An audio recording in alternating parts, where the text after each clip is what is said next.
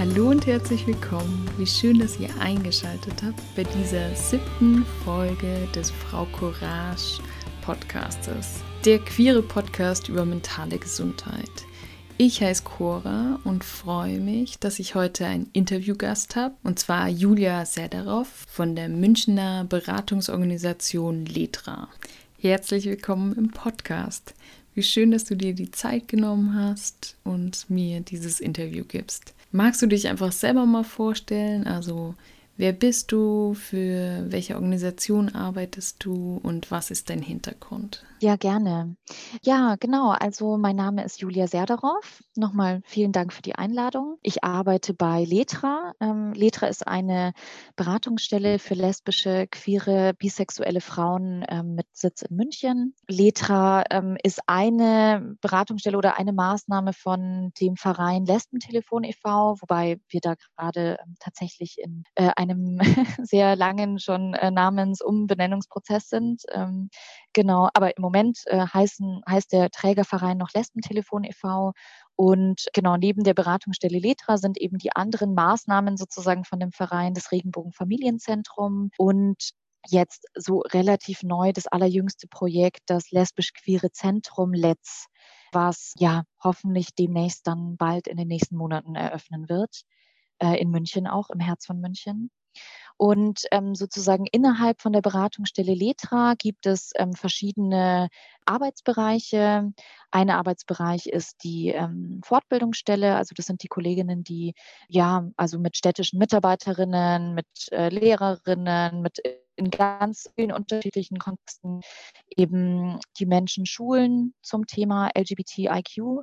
Und ähm, natürlich, wie der Name äh, einer Beratungsstelle schon sagt, ist das Hauptgeschäft von Letra sozusagen die Beratung.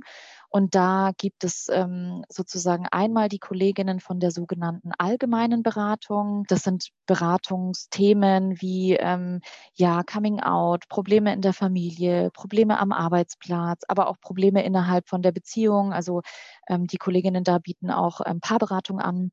Also sind wirklich ganz viele unterschiedliche Themen, jede Arten von äh, Krisen, auch eben psychischen, sozialen Krisen.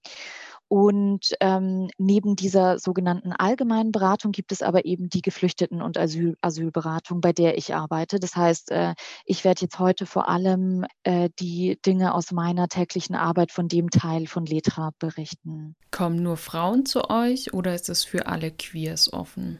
Genau, also sozusagen in, in München gibt es ja auch das SUB, also die schwule Beratungsstelle. Das heißt auf jeden Fall sozusagen alle schwulen CIS-Männer gehen zum SUB. Das ist so mhm. relativ klar. Dann gibt es auch ähm, die Trans-Inter-Beratungsstelle, mit denen wir auch ganz viel zusammenarbeiten. Und eben zur Trans-Inter-Beratungsstelle gehen eben prinzipiell ähm, Transpersonen. Aber da ist es halt so, dass vor allem, weil die Fälle von geflüchteten Menschen halt eben oft sehr komplex sind, dass wir gerade da auch eben viel zusammenarbeiten. Also sprich zu der geflüchteten Beratung von Letra würde ich sagen, ja, es sind vor allem lesbische, bisexuelle, queere Frauen, aber es sind auf jeden Fall auch immer mehr Transpersonen und auch äh, nicht-binäre und queere Personen eben. Und wie erfahren die von eurem Angebot?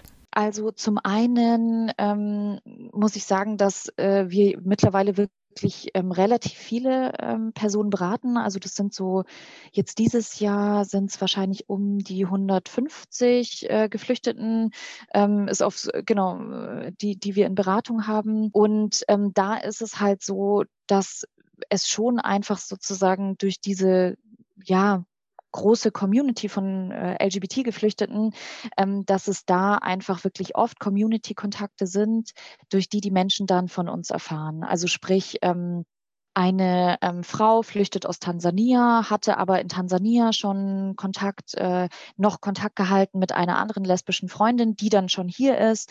Mhm. Und ähm, wenn sie dann nach Deutschland kommt, connecten die sich natürlich wieder und dann ähm, erzählt ihr die äh, Freundin aus Tansania, hey, wend dich doch mal an die Organisation, die haben mir bei dem und dem Thema geholfen. Also entweder durch ähm, solche Community-Kontakte, oder halt wirklich durch die Sozialdienste in den Ankerzentren, in den Gemeinschaftsunterkünften. Da sind wir mittlerweile eigentlich ganz gut bekannt. Und ähm, genau, ansonsten ähm, äh, ist es auch wirklich oft so, dass die ähm, Personen uns einfach googeln, also dass die einfach im Internet suchen, Lesbian oder Queer Counseling Center und uns dann so finden. Fällt es euren Klientinnen schwer, damit offen umzugehen, dass sie homosexuell sind oder dass sie queer sind? Also das ist sehr unterschiedlich, würde ich sagen. Es gibt natürlich Personen, die zu uns kommen und ähm, schon eine lange Geschichte von Aktivismus in ihrem Heimatland haben, äh, Aktivismus in der LGBT-Community. Und ähm, die, wenn sie zu uns kommen, einfach schon ähm, äh, total empowered und selbstbewusst sind und ähm, wo das einfach sozusagen eine, ja, einfach eine Selbstverständlichkeit ist, die eigene, äh, über die eigene sexuelle Identität zu sprechen. Aber es gibt auf jeden Fall sehr, sehr viele, und das ist ja auch nicht überraschend, weil eben äh, die meisten Menschen fliehen ja aufgrund ihrer Homosexualität. Das heißt, die haben eine ganz massive Bedrohung von ihrem eigenen Leben erfahren, haben oft äh, Partnerinnen verloren, mhm. ähm, wurden aus ihren Familien und Communities dort ausgeschlossen, haben ihre Arbeitsplätze verloren. Also sprich, da ist oft ganz, ganz viel passiert, ähm, weswegen es ihnen unglaublich schwer fällt, äh, darüber zu sprechen, dass sie lesbisch oder queer oder bisexuell aktuell sind. Also das ist mit vielen Personen, vielen Klientinnen wirklich ein langer Prozess, bis die das sozusagen auch allein dieses Wort Lesbian oder Queer überhaupt über die Lippen bringen können. Mhm. Und das wiederum ist äh, sehr, sehr wichtig. Natürlich einerseits für die eigene ähm, Identität und den eigenen Heilungsprozess, aber andererseits ist es ja auch so, dass die deutschen Behörden da ja auch was sehr Großes sozusagen verlangen. Also mittlerweile sind die Asylverfahren ja beschleunigt. Das heißt, die Menschen werden mittlerweile eigentlich sehr, sehr schnell zu den Asylanhörungen eingeladen. Das heißt, dass äh, auch sozusagen im Vergleich, als ich angefangen habe, bei Letra zu arbeiten, vor etwa fünf Jahren, da haben die Frauen oft zwei, zweieinhalb Jahre auf das Asylinterview gewartet haben. Das ist jetzt natürlich, weil das ist ja auch dieses, war ja auch so zermürbend. Ähm, das ist natürlich eine Verbesserung, dass das jetzt schneller passiert. Jetzt ist es so, dass oft nach wenigen Monaten oder schon nach wenigen Wochen die Menschen eingeladen werden. Das ist auf der einen Seite natürlich eine Verbesserung, weil ähm, dieses zermürbende Warten ist dann sozusagen äh, nicht mehr da. Auf der anderen Seite aber ist ähm, da für viele Menschen das Problem, dass sie gerade erst im Prinzip angekommen sind, sich neu orientiert haben, Viele hatten in dieser An Anfangszeit ja noch gar nicht die Möglichkeit, sich mit der queeren Szene in äh, ihren jeweiligen Städten in München oder wo auch immer sie sind, falls es am bayerischen Land, wo sie untergebracht sind, überhaupt eine queere Szene gibt, was ja meistens nicht der Fall ist, sich irgendwie zu vernetzen. Viele haben nicht die Möglichkeit davor, schon ähm, uns kennengelernt zu haben, ähm, oder eben eine der anderen Beratungsstellen, die Ihnen da Informationen geben kann zum Asylinterview. Und ja, also sozusagen die Möglichkeit haben, die Wichtigkeit auch dessen überhaupt erst zu verstehen, die Dinge auszusprechen und es auf den Punkt zu bringen und auch zu verstehen, was da erwartet wird in den Asylinterviews von Ihnen, nämlich eine chronologische Erzählung von sehr traumatischen Ereignissen, was ja, also für Menschen genau, die so ein bisschen sich mit Trauma auseinandergesetzt haben, ist klar, dass das ja eigentlich sowieso schon eine Unmöglichkeit ist. Und dann bei den Menschen, mit denen wir zusammenarbeiten, oft eben die zweite Unmöglichkeit oder zumindest sehr, sehr große Herausforderung und Schwierigkeit, ähm, über die eigene Identität in so einer Weise zu sprechen, wie das für Menschen, die aus sehr homophoben Kontexten kommen, einfach unglaublich schwierig ist. Und dann kommt eben auch noch hinzu, dass die Menschen ja jetzt meistens in, ähm, also entweder sind sie in großen Ankerzentren untergebracht oder die Gemeinschaftsunterkünfte sind ja auch einfach sehr große Mehrbettzimmer, wo die meisten ja auch total alleine sind erstmal. Also ähm, und wo ähm, sie auch erstmal in einer feindlichen, nicht gerade ähm, queer-freundlichen Umgebung sind, jetzt mal so ganz vorsichtig ausgedrückt. Das heißt, das alles sind Umstände, die es wahnsinnig schwierig machen für die Menschen, das auszusprechen und da selbstbewusst in einem Asylinterview drüber zu sprechen, was ja sowieso eine sehr hierarchische Situation ist. Also ähm, in dieser Behörde, sie wissen, es geht um alles. Das ist der wichtigste Termin im ganzen Asylverfahren.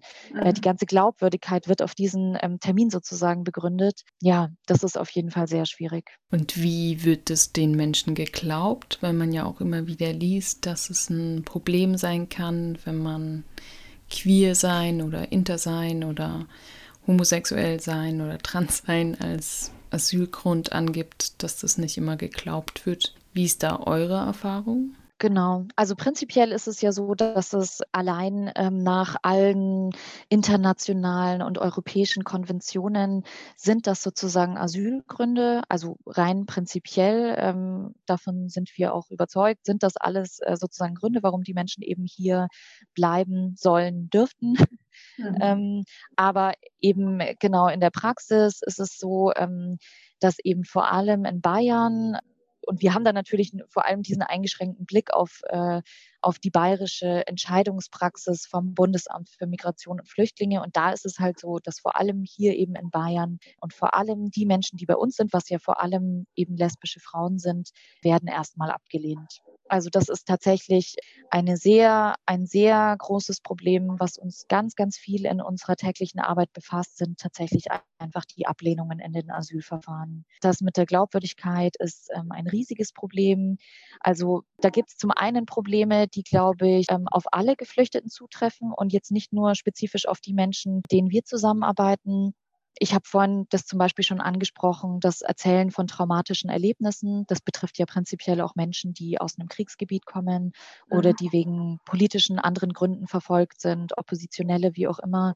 Dass das einfach eine große Schwierigkeit ist, dann wird beim äh, Bundesamt und aber dann auch bei den Gerichten ähm, erwartet, dass die Menschen ja eine Chronologie sozusagen erzählen, die ähm, ja, ich würde sagen, da sind die Erwartungen einfach wirklich sehr ähm, eurozentrisch. Also das sozusagen, das trifft auch wieder nicht auf alle Menschen zu, aber viele Menschen haben, die nach, nach Deutschland flüchten, haben einfach in ihren Heimatländern nicht auf die Weise, wie das hier die weiße Mehrheitsgesellschaft tut, mit ähm, Kalendern und Daten auf die Art und Weise gelebt, wie wir das halt so machen. Also wenn ich jetzt zum Beispiel an mein Leben denke, habe ich so fixe Jahreszahlen, die ich so runterbeten kann aus meiner Biografie. Das ist, weiß ich nicht, äh, Schulbeginn, Abitur, äh, vielleicht einschneidende persönliche Erlebnisse, Studienende, Berufswechsel und so weiter. Also das ist so, äh, genau, da könnte ich mich, wenn ich jetzt von meinem Leben erzähle, mich so daran entlanghangeln und mir zwischen diesen Jahreszahlen so mein, mein, mein Gerüst bauen. Natürlich wüsste ich jetzt nicht bei jedem einzelnen Ereignis, ähm, dazwischen dann nochmal, wann war das genau, aber das könnte ich anhand von diesen Fixpunkten in der Biografie dazwischen konstruieren. Mhm. Und ähm, das ist auf jeden Fall auch bei vielen Menschen, die äh, in den Asylinterviews sitzen ähm, äh, und angehört werden, also bei vielen Asylsuchenden, bei denen ist das auch ähnlich. Also ich würde da gar keine so generalisierenden Aussagen treffen. Äh, ist das ähnlich und die können das auch und äh, da funktioniert das auch äh, super, wenn wir das so mit denen gemeinsam vorbereiten. Und aber bei vielen ist es halt so, dass es halt eben genau so das Leben sozusagen nicht im, äh, im, in der Erinnerung abgespeichert wurde. Also dass das Leben nicht nach diesen Jahreszahlen abgespeichert wurde. Also ich hatte ähm, vor zwei Wochen eine Gerichtsanhörung mit einer Klientin vorbereitet, die einfach wirklich ähm, fast neun Jahre ihres Lebens in Uganda in einem Slum gelebt hat und wo es sozusagen jeden Tag einfach um das eigene wirtschaftliche Überleben ging, also wo die eigene Existenz so sehr von Tag zu Tag abhing, wo es nicht groß um Planungen für die Zukunft ging. Und da genau, also wir, wir saßen zu dritt in der, Anhör, äh, in der, in der Anhörungsvorbereitung, ich, äh, sie und ihre Partnerin und ihre Partnerin hatte da auch wirklich ganz viel ihr geholfen und sie auf Widersprüche hingewiesen und mhm. wo wir dann gemeinsam sozusagen drauf gekommen sind, krass, da gibt es sozusagen eigentlich in ihrer Erinnerung eine Lücke von neun Jahren, weil das einfach dieser tägliche Überlebenskampf war. Und ähm, da gibt es halt eben bei den Gerichten wirklich ähm, und beim Bundesamt einfach ganz wenig Verständnis dafür. Da wird aus ähm, jedem kleinen Widerspruch, was so eine Jahreszahl angeht, wird ein, ein Widerspruch konstruiert. Also es gibt äh, eine Geschichte, die meine Kollegin immer erzählt die war bei der Asylanhörung von einer Klientin von ihr dabei, die wirklich heftig traumatisiert ist, wo im Prinzip die, ähm, die Partnerin von dieser Frau in ihren ähm, Armen gestorben ist, also ermordet wurde. Und äh, sie hatte beim ersten Erzählanlauf äh, gesagt, dass es an ihrem 30. Geburtstag war. Und dann ist sie halt eben beim Erzählen von diesem traumatischen Erlebnis ins Stocken geraten, hatte angefangen zu weinen. Und, ähm, dann äh, später ähm, hatte sie spä nochmal darüber gesprochen und dann war es der 31. Geburtstag oder beim Zurückrechnen hätte es der 31. Geburtstag sein müssen. Und die Ablehnung von, von, dieser, ähm, von dieser Frau wurde tatsächlich auf diesem äh, Jahreszahlenwiderspruch begründet. Genau, also sozusagen diese zwei Aspekte, was so diese ähm, Chronologie mit Daten angeht und das mit dem Trauma, würde ich sagen, ist was, womit wir uns ganz viel beschäftigen müssen. Aber das ist was, was sozusagen genau, ich denke, pauschal eigentlich ganz viele Menschen betrifft, die nach äh, Deutschland flüchten und hier sich eben diesem Asylinterview stellen müssen. Und was äh, nochmal ganz spezifisch unsere ähm, KlientInnen betrifft, ist natürlich eben, wie wir vorhin auch schon besprochen haben, das Erzählen über die eigene ähm, sexuelle Identität. Ähm, mhm. Und das ist halt eben, wie gesagt, wahnsinnig schwierig. Und ähm, da ist es halt eben so, dass es jetzt mittlerweile, ähm, das ist auch was relativ Neues, vielleicht so seit eineinhalb, zwei Jahren hat sich das jetzt etabliert, dass es da so einen standardisierten Fragebogen zu dem Thema gibt, den sowohl das Bundesamt als auch die Verwaltungsgerichte verwenden. Und das sind Fragen, die erstmal von den meisten ganz gut beantwortet werden können oder die sowieso vielleicht in der Erzählung aufkommen. Sowas wie, wann haben Sie das das erste Mal festgestellt? Wie ähm, genau sahen dann die ersten Beziehungen aus? Ähm, wie viele Partnerschaften hatten sie oder Partnerinnen, äh, wie lang waren die jeweils und so weiter. Das sind erstmal sozusagen so relativ äh, ja, Fragen, auf die wir die äh, Frauen auf jeden Fall auch vorbereiten. Mm, aber dann ist es halt so, und das, ähm, da hatten wir letztens einen Austausch mit ähm, zwei Wissenschaftlerinnen, die, ähm, mit denen wir ganz viel kooperieren, die viel zu dem Thema forschen, auch die uns eben davon berichtet haben, dass das sozusagen sich etabliert hat in der Forschung, wird auch viel kritisiert, aber es ist trotzdem etabliert etabliert, ist halt eben so ein bestimmtes Modell, wonach eben so das Coming Out verläuft, wo es halt eben erst so diese Erkennungsphase gibt, dann eben das Ablehnen davon, dann der Shame, also die eigene Scham und dann irgendwann das ähm, die eigene Akzeptanz davon. Und es ist ja auch so, das mag ja für, für total viele Menschen auch so verlaufen sein und zutreffen, aber ähm, für ganz viele Menschen halt eben nicht. Und ähm, dieser Fragebogen vom Bundesamt, da gibt es halt dann eben eigen, eine, einige Fragen, die halt wirklich ganz krass einfach darauf so ähm, auszielen. Also es geht im Prinzip mhm. darum, dass die Menschen dann ähm, den eigenen inneren Konflikt beschreiben sollen, den sozusagen das Erkennen von dieser lesbischen Identität. Also bei Trans ist es sowieso nochmal anders, deswegen spreche ich jetzt vor allem über die lesbische, queere und bisexuelle Identität, das eigene Erkennen davon sozusagen, äh, dass das zu einem inneren Konflikt geführt hat mit den genau. ähm, gesellschaftlichen Normen, homophoben Erwartungen und so weiter. Und ähm, ich würde sagen, es gibt auf jeden Fall Klientinnen, bei denen das genauso verlaufen ist und die das auch ähm, total gut äh, so darstellen können.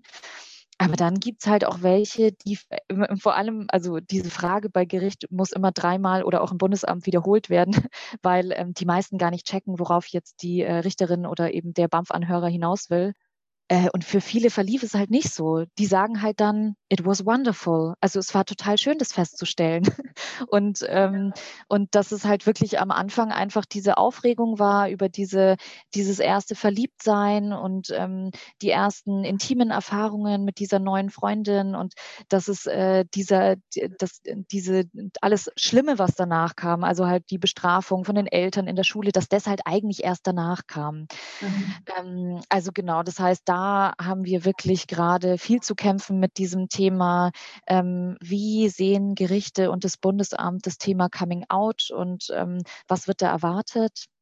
Und zum anderen ist es halt eben auch so, ich finde es immer wichtig mitzubedenken, dass die Menschen, mit denen wir arbeiten, die sind ja auch eben mehrfach diskriminiert. Das sind ja nicht nur lesbische, queere oder bisexuelle Personen, sondern das sind ja auch Frauen. Und das heißt, die haben auch total viele frauenspezifische Fluchtgründe. Und das heißt, die Biografien sind auch total viel, also sozusagen geprägt von dieser homophoben Verfolgung, aber eben auch von der patriarchalen Unterdrückung letztendlich. Und ähm, viele von, von den Frauen wurden zwar zwangsverheiratet, waren bei ihrer Flucht nach Europa Opfer von Menschenhandel oder teilweise sogar schon davor. Da gibt es viele Frauen auch äh, in Uganda, die, ähm, weil sie gemerkt haben, in Uganda funktioniert es für sie nicht mehr als lesbische Frau ähm, mit der Familie, wie auch immer. Und dann haben die zum Beispiel erstmal versucht, in China als Arbeitsmigrantinnen zu arbeiten und sind da dann Opfer von Menschenhandel geworden. Also das ist auch was, äh, oder Dubai gibt es auch einige Fälle und sind dann nochmal zurückgekommen aus Uganda und haben dann versucht, eben nach Europa zu kommen ja, also sexualisierte Gewalt ist ein riesiges Thema. ja, korre sogenannte korrektive Verge Vergewaltigungen, also wo jemand aus der Familie oder Männer aus der Nachbarschaft das eben mitbekommen haben und dann gesagt haben, ja, wir versuchen dich jetzt richtig zu polen, in mhm. Anführungszeichen. Mhm. Ähm, natürlich Vergewaltigung sozusagen innerhalb von der Familie, und aber halt, was in, gerade in Uganda, wo wirklich der Größteil unserer Klientinnen herkommt, ganz viel passiert, ist halt eben diese Mob Justice, also dass sozusagen die Nachbarschaft die Justiz selber in die Hand nimmt und ähm, die Menschen verprügelt, aus der Gemeinschaft jagt, ja, versucht zu ermorden und äh, auf diese Art und Weise sozusagen eben bestraft. Genau, und wir haben aber ja eben über das Asylinterview gesprochen, dass diese intersektionale Verschränkung von diesen verschiedenen Problemlagen gibt es unserer Meinung nach oft einfach auch viel zu wenig Verständnis dafür, also von den von, von Seiten der Behörden. Ja, aber ich habe auch das Gefühl, dass es gesamtgesellschaftlich gar nicht so bekannt ist, dass ein Asylverfahren so abläuft. Dachte, dass es einfach ausreicht, wenn man Homosexualität als geflüchteten Grund angibt, dass man dann einfach Asyl bekommt und dass man so intime Fragen, wie du jetzt gerade aufgezählt hast, dass man die so offenlegen muss, schockiert mich total. Und mir wurde es jetzt auch ganz anders, als du das so beschrieben hast, weil das möchte ja niemand eigentlich so offenlegen, egal ob jetzt homosexuell oder heterosexuell. Ja, und äh, du hast gerade gesagt, die Fragen, die ich aufgezählt habe, wir sind ja im äh, äh, Videogespräch gerade, ich konnte auch an deinem Gesicht sehen, also auch bei welchen du schon so ein bisschen gezogen. Ehrlich gesagt, also die wirklich intimen Fragen, die da vor Gericht, also und ein Gericht ist ja auch nochmal ein viel weniger intimeres Setting, weil da sitzt die Tokulantin mit dabei vielleicht die Anwältin, die Übersetzerin. Speziell ist es immer eine öffentliche Verhandlung, die Zuschauerinnen.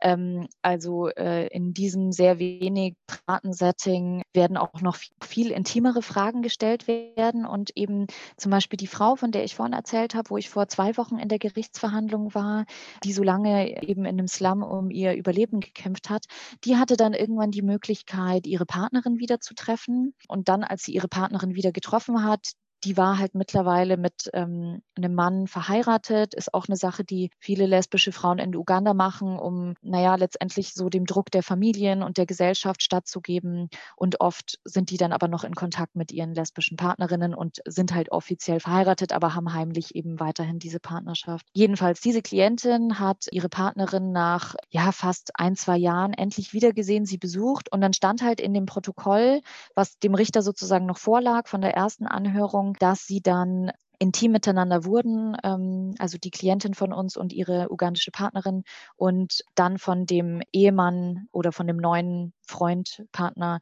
eben überrascht wurden. Und dann fragt halt der Richter tatsächlich in dieser Anhörung, ja, also das kann er sich ja gar nicht vorstellen, dass sie dann, sie hat die Partnerin da irgendwie ein Jahr oder eineinhalb Jahre nicht gesehen und dass sie dann sofort wieder mit der ins Bett geht. Also solche Fragen werden da gestellt. Ja, also genau, ich finde, das ist nur zum äh, Kopfschütteln. Und auch genauso, ich meine, ganz viele Frauen erzählen halt eben auch, wenn, äh, wenn gefragt wird, ja, wann, wann hast du das das erste Mal gemerkt, dass du lesbisch bist? Äh, wie ist deine erste Partnerschaft abgelaufen? Erzählen halt schon auch, ja, ich hatte, weiß ich nicht, meinen ersten intimen sexuellen Kontakt mit 13, 14, sowas. Da hatten wir das jetzt wirklich einige Male schon in der Gerichtsverhandlung, dass äh, sozusagen der Richter oder die Richterin die wirklich anguckt und sagt, also meinen Sie das ernst? So früh hatten Sie Ihren ersten sexuellen Kontakt, wo ich mich also wirklich frage, also die Richter, Richterinnen, Anhörerinnen beim Bundesamt, in welcher Welt leben die denn? Und auch, also nicht nur sozusagen bezogen insgesamt auf Intimverhalten von Menschen, finde ich das sozusagen völlig, äh, völlig schräg, solche Fragen zu stellen äh, und sich sowas zu denken, aber halt auch einfach, also im Kontext von so einer Anhörung, wie, ja, wie grenzüberschreitend, wie herabwürdigend das ist. Und ähm, genau der Europäische Gerichtshof hat vor einigen Jahren ein Urteil erlassen und verboten, Fragen zu sexuellen Praktiken zu stellen. Wobei jetzt sozusagen rein formal ist jetzt ähm, so Fragen, wie ich gerade aufgezählt habe, ist ja eigentlich noch nicht so eine richtige Frage nach einer sexuellen Praktik. Es ist wahrscheinlich schon so, dass die Anwältinnen an so einer Stelle in, intervenieren könnten dann ist immer so die Abwägung, es geht ja auch darum, dass die Personen, die da auf der Anklagebank sitzen, sich so als äh, oder die Klägerinnen sich als möglichst glaubwürdig darstellen, das möglichst facettenreich erzählen. Und das ist für die Anwälte und Anwältinnen ein Abwägen, ob sie dann in solchen Situationen, wo ja eigentlich schon irgendwie nach sexuellen Praktiken gefragt wird oder zumindest am Rande dessen, ob sie in solchen Situationen dann wirklich intervenieren, weil es geht ja um die Glaubwürdigkeit ähm, der Menschen. Mhm. Und die Glaubwürdigkeit begründet sich auf jeden Fall ganz viel darin, wie detailreich, wie facettenreich sie eben über diese Dinge berichten können. Deswegen ist es dann immer so eine schwierige Abwägung. Man möchte ja auch, dass den Menschen geglaubt wird. Andererseits soll es ja auch nicht zu sehr in die Intimsphäre gehen. Ist eine schwierige Situation. Aber was ist denn die Grundlage von solchen Fragen? Ich meine, das ist ja auch dem Gericht irgendwie auch unangenehm, oder? So intime Fragen zu stellen und so intime Bereiche so öffentlich auszubreiten. Also letztendlich ähm, beim Bundesamt und bei Gericht geht es ganz viel darum, so sind die Fragetechniken ausgerichtet, Widersprüche zu finden. Und ich würde sagen, dass sogar je nach Person, die sozusagen vor dir sitzt, aber dass auch erstmal die Grundhaltung in diesen Institutionen ist, glaub dir nicht und du musst mich vom Gegenteil überzeugen. Mhm. Und das heißt, da wird halt einfach wirklich auf jedes kleine Detail geguckt, sei es eben die Jahreszahlen, sei es solche Dinge, die sich diese die Menschen, die da eben sitzen, einfach nicht vorstellen können, geschaut und dann eben der Widerspruch vorgehalten. Und dann wird eben geschaut, wie reagieren die Menschen auf so eine Art von Widerspruch. Können sie das irgendwie auflösen oder werden sie dann nervös, können gar nichts mehr sagen, können das nicht eben auflösen? Also letztendlich ist es halt eine unglaublich diskriminierende Praxis, weil es geht darum, also Widersprüche zu finden. Darauf ist es ausgelegt. Und wie lange warten eure Klientinnen auf einen positiven oder auch auf einen negativen Bescheid? Also wie lange braucht es so ungefähr? Ähm, warten die Menschen eben ein paar Monate auf das Asyl, Asylinterview. Und dann würde ich sagen, gerade vielleicht nochmal so ein Jahr oder maximal eineinhalb Jahre auf die Entscheidung. Mhm. Und wenn es ein Positivbescheid ist, ist ja eh super, dann äh, genau können Sie Ihr Leben letztendlich in Deutschland hier starten mit einem Bleiberecht. Wenn es ein Negativbescheid ist, dann können Sie Klage einlegen. Wir versuchen dann eben äh, den Menschen Anwalt, äh, Anwältin zu vermitteln, die da bei, der, bei dem Klageprozess an der Seite steht. Und dann beginnt der lange Prozess des Wartens auf den Gerichtstermin. Und das dauert sicher dann nochmal zwei. Also als ich bei Letra angefangen habe äh, zu arbeiten und da die ersten Klientinnen abgelehnt wurden, wie gesagt, das war vor fünf Jahren, sagen wir mal, die Klientinnen, die vor vier Jahren abgelehnt wurden, das sind jetzt die, die jetzt im Moment dieses Jahr in die Gerichtsverhandlungen eingeladen werden. Und was bedeutet diese Wartezeit für diese Menschen? Also wie sieht dann der ihr Leben aus? Je nach lokaler Ausländerbehörde, je nachdem, wo die Menschen untergebracht sind, heißt es auch, dass nach der Ablehnung, während sie auf diese jahrelang auf diese Gerichtsverhandlung warten, sie auch mit mehr oder weniger ähm, Repressalien belegt sind. Also die, die Glück haben, dürfen in der Zeit einfach diese Zeit nutzen, Deutsch lernen, arbeiten, bekommen eben normal, wenn sie, wenn sie nicht Arbeit finden, äh, ihre Asylbewerberleistungen ausgezahlt. Und diejenigen, die eben Pech haben, bei einer sehr repressiven Ausländerbehörde sind, die haben wirklich in diesen vier Jahren eigentlich keine Möglichkeit, auch kaum Möglichkeit, Deutsch zu lernen. Vor allem dürfen sie nicht arbeiten. Und, und wie gesagt, also diese eben auch immer mitzudenken, dass die meisten Menschen, die bei uns angebunden sind, sind ja eben auch Frauen. Und viele haben im Heimatland Kinder, und haben schon den Wunsch, die Kinder auch herzuholen nach ihrer Anerkennung. Mhm. Und das ist dann natürlich auch Folter, also vier Jahre lang in Unsicherheit sein, zu warten, zumal die Kinder in Uganda, also vor allem in Uganda eben ja auch oft in Familienkontexten leben, wo das eigentlich für die nicht gut ist. Also das ist klar, die Mutter ist geflüchtet, die ist irgendwie eine Schande für die Familie. Dann sind die Kinder zu irgendeiner Freundin oder einem Bruder gekommen, der es nicht übers Herz gebracht hat, die irgendwie äh, ganz wegzugeben. Aber trotzdem, die sind dann halt eben auch so der Schandfleck der Familie, die Kinder von der Lesbe.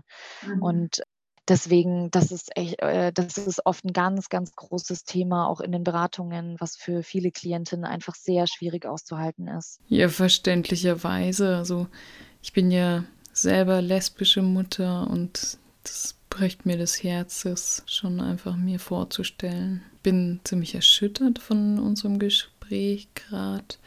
Und die Frage, die sich für mich da so rauskristallisiert, was kann man da eigentlich tun? Also erstmal so in diesem privaten Bereich, was kann man tun, um eure Arbeit zu unterstützen, aber was kann man auch tun oder was für politische Forderungen äh, entwickeln sich eigentlich daraus? Hm, also, ich meine, genau das eine, wie du jetzt zuletzt gesagt hast, ist natürlich eine politische Frage. Da geht es um die europäische und, äh, die deutsche und die bayerische Asylpolitik.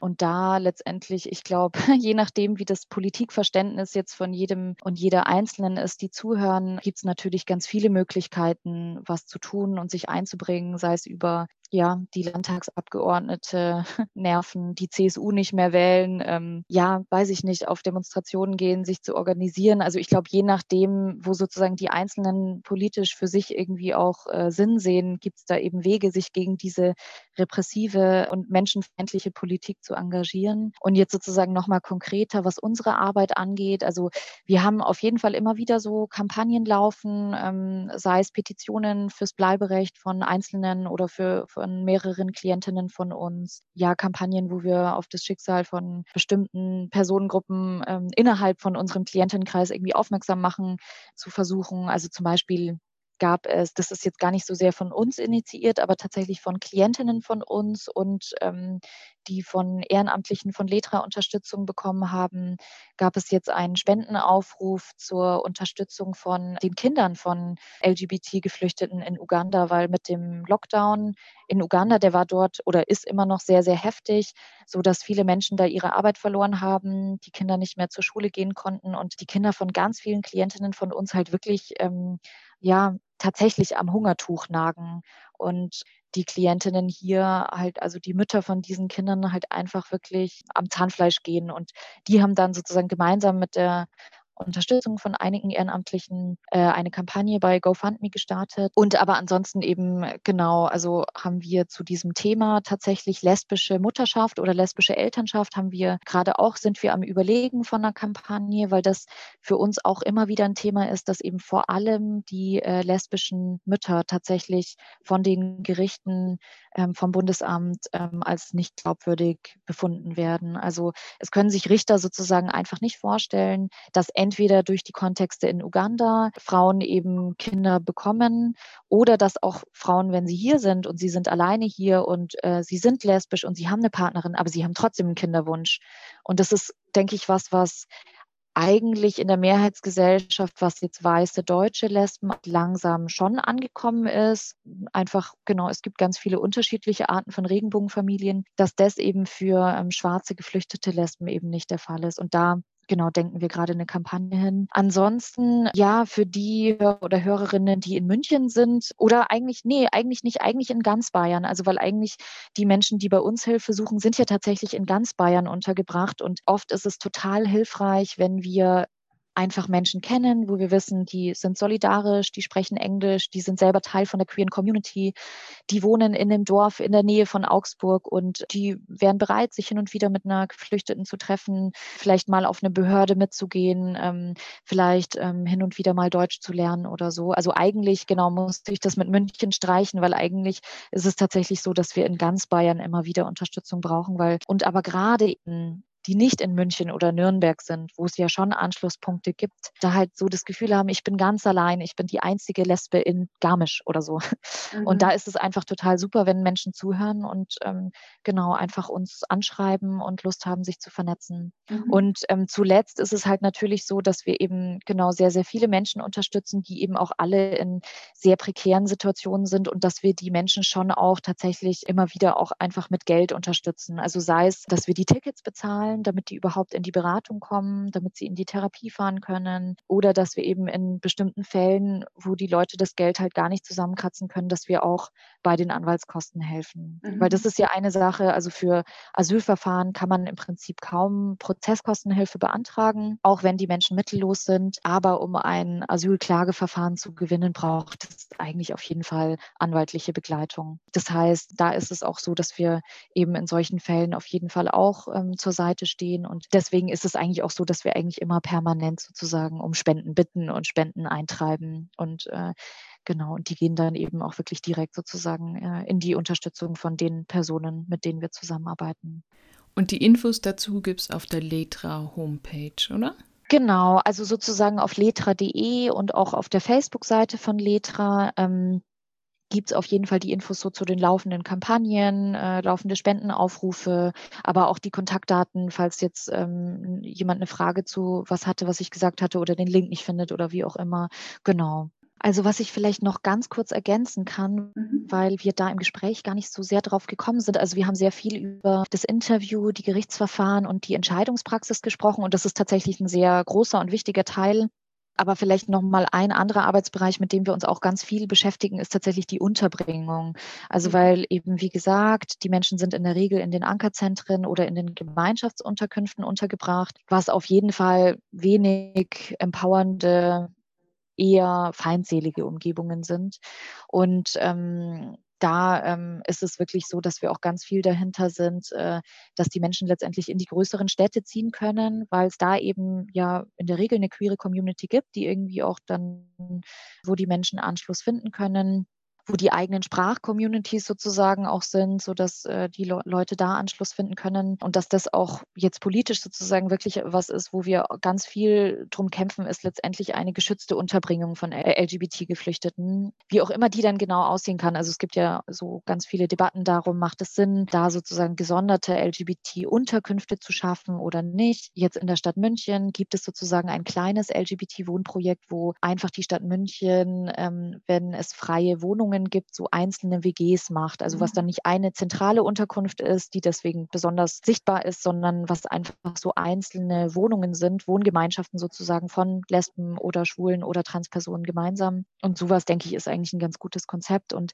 da ist es aber halt so, dass auch wiederum eben die ähm, Regierung von Oberbayern vor allem ist es, aber eigentlich ist es insgesamt sozusagen alle bayerischen Bezirksregierungen da würde ich sagen, auch eigentlich nicht so richtig diese Probleme ernst nehmen. Und auch da wieder genau die Intersektion von diskriminiert sein als lesbische Frau oder als äh, queere Person mit Frau sein null ernst nehmen. Mhm. Ähm, vielleicht kann ich ganz kurz noch die, die Fälle von zwei Frauen erzählen, die ähm, uns jetzt in den letzten Monat, sechs Monaten sehr, sehr beschäftigt haben. Das, war, das waren beides Fälle, wo die äh, Frauen in Gemeinschaftsunterkünften außerhalb von München, äh, sogar genau teilweise ganz woanders in anderen Regierungsbezirken gelebt haben. Davor wurden beide schon von Männern innerhalb von der Unterkunft bedroht und wurde ihnen also eindeutige Angebote gemacht, grenzüberschreitende Angebote und die haben sich nicht sicher gefühlt. Mhm. Ähm, bei beiden haben wir einen Umverteilungsantrag gemeinsam mit ihnen geschrieben. Bei beiden wurden die Anträge nach mehreren Monaten des Wartens abgelehnt, weil gesagt wurde, auch in einer Frauenunterkunft in München ähm, kann hier kein wirklicher Schutz vor ähm, Homophobie gewährleistet werden. Im Gegenteil, die Unterkünfte in München sind ja oft größer und dadurch sind die Menschen ja viel mehr in einer unsicheren Situation. Beziehungsweise bei der einen Frau war es auch so, dass die sozusagen nicht zuerst abgelehnt haben, sondern gesagt haben, äh, sie wollen ähm, für diese Grenz, für dieses grenzüberschreitende Verhalten von diesen Männern in der Unterkunft äh, möchten sie gerne den Polizeibericht sehen. Dann die Klientin von uns, ich meine, die meisten haben keine guten Erfahrungen mit der Polizei gemacht in ihren Herkunftsländern. Trotzdem die ähm, ist zur Polizei gegangen, hat versucht, es anzuzeigen. Und die, die, haben ihr halt dann auch gesagt, hey, tut uns leid, aber das ist so eine Art von Bedrohung, die wir jetzt eigentlich nicht richtig aufnehmen können. Erstens und zweitens ist es halt jetzt auch schon einige Monate her. Das heißt, eigentlich ist es jetzt schon nicht mehr relevant. Ähm, das heißt, sie konnte der Regierung nicht so eine Art von Polizeibericht schicken. Das heißt, auch der Antrag wurde abgelehnt. Und bei beiden, also dann zeitversetzt, das eine war im März, das andere im Juli, bei beiden wurde dann tatsächlich äh, die Situation nochmal, ähm, es eskaliert, hat sich zugespitzt und bei beiden hatte dann tatsächlich ein, äh, jeweils ein Mann äh, ihnen dann ange ihr dann angedroht, ich, ich werde dich morgen oder heute Nacht oder wie auch immer vergewaltigen. Mhm. Und ähm, das alles auch äh, im Kontext sozusagen mit dem Lesbischsein, weil in den Unterkünften irgendwie ähm, sich herumgesprochen hatte oder auch die Männer gesehen haben, ah, die treffen sich nicht mit äh, Männern, da ist irgendwas falsch und dann war das auch wirklich explizit so die Ansage, ja, ich will mal eine lesbische Frau ausprobieren oder äh, wenn ich es mit dir mache, dann, ähm, äh, dann, dann wirst du schon wieder richtig oder so. Also wirklich sozusagen so diese Ansage. Und da war das halt in dem einen Falle so, ähm, der, der im März war, dass Frau einfach sehr großes Glück in dieser schlimmen Situation hatte, dass sie in einer Unterkunft war, in der ähm, von der Regierung von Oberbayern eine Person eingesetzt war, die sich Gewaltschutzkoordinatorin nennt. Die war glücklicherweise vor Ort, die konnte sofort angesprochen werden. Und da war das dann tatsächlich auch so, unser Umverteilungsantrag in den Monaten zuvor ja wirklich wochenlang rumlag und dann ja auch nicht ernst genommen wurde, als es dann zu dieser Drohung kam, hat dann die Gewaltschutzkoordinatorin der Regierung von Oberbayern da innerhalb von zwei Tagen oder sogar 24 Stunden den Umzug in eine Frauenunterkunft in München veranlassen können. Also die hat sozusagen Glück gehabt. Das ist dann ja Glück im Unglück so irgendwie ganz gut noch gelaufen. Und bei der anderen Frau, was ja ein relativ ähnlicher Fall ist, jetzt sozusagen von der Bedrohungssituation, die hat sich halt eigentlich nicht mehr in die Unterkunft zurückgetraut, ist dann so in München von queerer WG zu queerer WG getingelt, hat auf Couchen geschlafen und hat sich wirklich nicht mehr getraut, in ihre Unterkunft zurückzugehen. Es war ein Platz in einer Frauenunterkunft in München für sie frei. Wir haben wirklich alle Hebel in Bewegung gesetzt bei der Regierung von Oberbayern, ähm, die Gefahrensituation beschrieben, eben verschiedene Stellen da angeschrieben und es hat dann trotzdem letztendlich irgendwie zweieinhalb Monate oder so gedauert. Und das ist halt wirklich für uns einfach ja letztendlich ein, ein, Schlag ins Gesicht, ein Zeichen, dass diese Bedrohungssituationen tatsächlich einfach nicht so richtig ernst genommen werden. Also in der Vergangenheit, es ging immer dann irgendwie doch schnell, wenn es tatsächlich zu einem Polizeieinsatz kam. Das ist uns halt vor allem bekannt bei äh, eher in den Kontexten, wo es um schwule Männer ging weil vielleicht ist es da, dass es dann eher mal ähm, zu einer Schlägerei oder so kommt. Aber ich habe das Gefühl, dass viele von den lesbischen Frauen halt eher von dieser unsichtbaren, unsichtbareren Gewalt, eben sexualisierter Gewalt bedroht sind.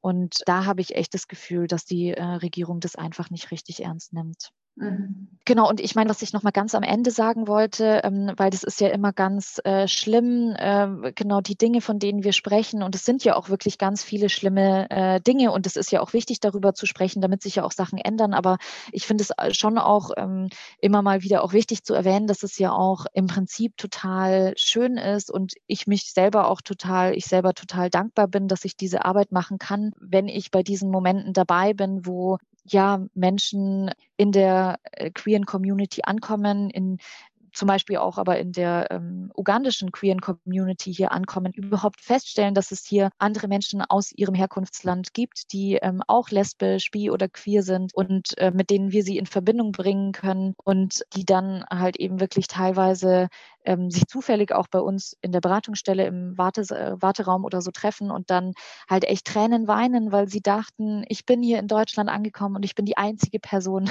Und ähm, das sind einfach so wunderschöne Momente und wo wirklich sozusagen so dieses Empowernde, was aus diesen Kontakten zwischen den Menschen selber ähm, stattfindet, mir und ich glaube auch meinen Kolleginnen einfach total viel Kraft gibt, so weiterzumachen und diese Arbeit auch weiterzumachen. Danke nochmal an Julia sehr darauf für dieses Interview. Mir hat es nochmal gezeigt, dass es einfach Zufall ist, wo man geboren worden ist und dass es einfach ein Riesenprivileg ist, wenn man in so einer freien Gesellschaft aufwachsen kann, wie in Deutschland oder wie in, den meisten europäischen Ländern. Wenn ihr euch bei Letra engagieren wollt, ich habe den also die Homepage in den Show Notes verlinkt und wenn ihr nicht aus Bayern seid, ich bin mir sehr sicher, dass es in eurer Stadt oder in eurem Bundesland eine ähnliche Organisation gibt, also die auch mit queeren Geflüchteten arbeitet. Die freuen sich bestimmt auch, wenn ihr euch da engagieren wollt äh, und wenn es nur eine kleine Spende ist.